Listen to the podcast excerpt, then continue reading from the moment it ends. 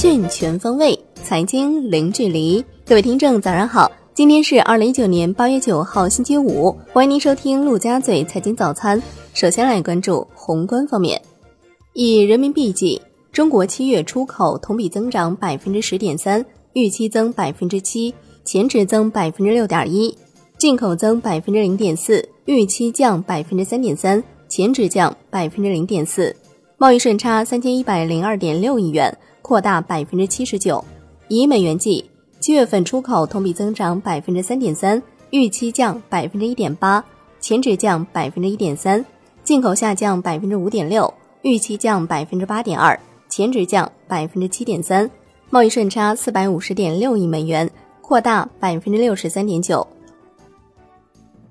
外交部回应，美国政府禁止采购华为等五家中企公司电信设备，表示，相关中国企业已经在美国采取法律行动，坚定支持相关中国企业拿起法律武器，维护自身的正当权益，也将继续采取一切必要措施，坚决维护中国企业的正当合法权益。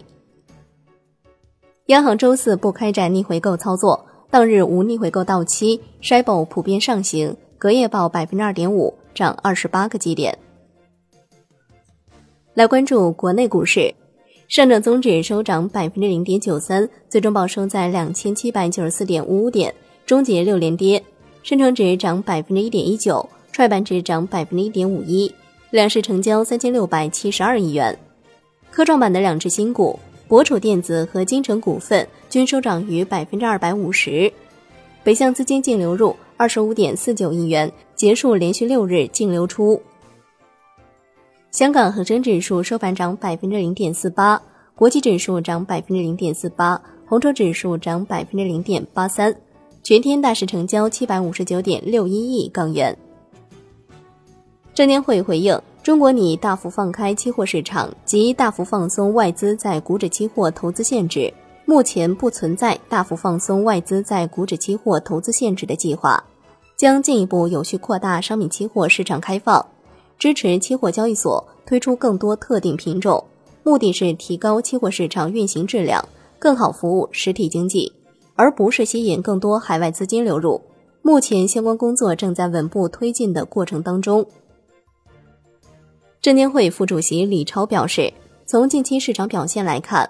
美国的极限施压对 A 股市场的影响趋于弱化，我国资本市场的韧性在增强，抵御外部冲击的能力在提高。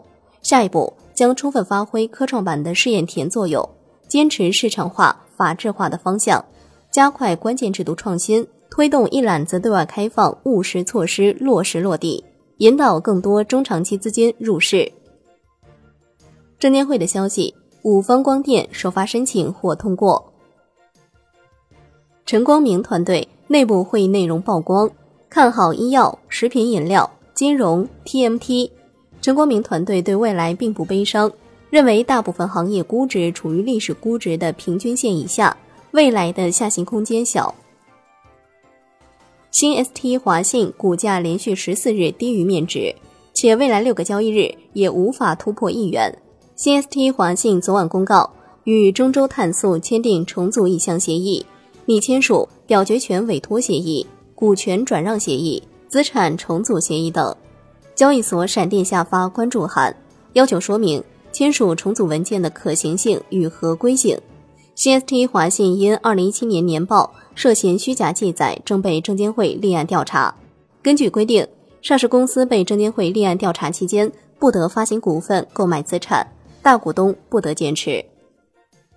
金融方面，有消息称。汇金公司将战略入股恒丰银行，央行银保监会还将给予政策支持。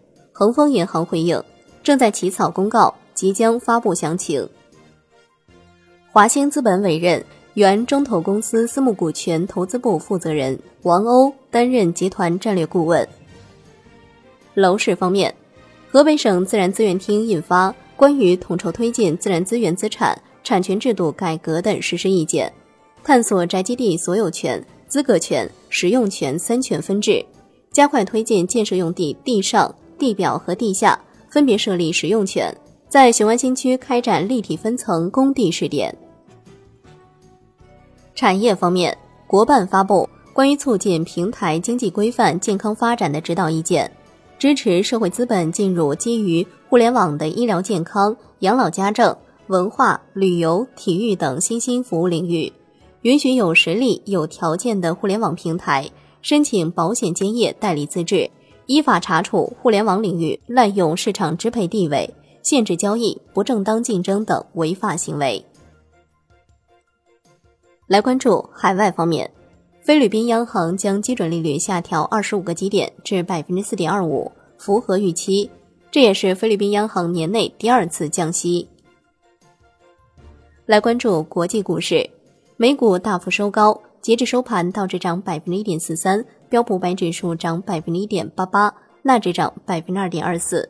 欧洲三大股指集体收涨。针对有媒体报道。特斯拉可能上调中国区售价一事，特斯拉相关人员表示，已确定在九月份上调车辆价格。长续航后驱版特斯拉 Model 3停止供应中国。商品方面，COMEX 黄金期货收跌百分之零点四五，COMEX 白银期货收跌百分之一点五五，NewMax 原油期货收涨百分之三点五八。伦敦基本金属集体收涨，LME 七千涨百分之三点六五。国内商品期货夜盘多数上涨，沪镍收涨百分之五点三八，领涨期货夜盘。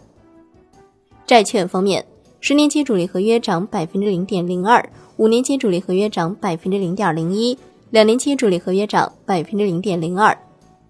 今年前七个月，地方政府累计发行新增债券约两万五千五百三十亿元，发行进度百分之八十三点五九。财政部要求。地方政府争取在九月底前完成全年新增债券发行，这意味着剩余约五千亿元新增债券将在八九两个月内完成发行。最后来关注外汇方面，在人民币对美元十六点三十分收盘价报七点零四四三，人民币对美元中间价调贬四十三个基点，报七点零零三九。好的，以上就是今天陆家嘴财经早餐的精华内容，感谢您的收听，我是夏天，下期再见喽。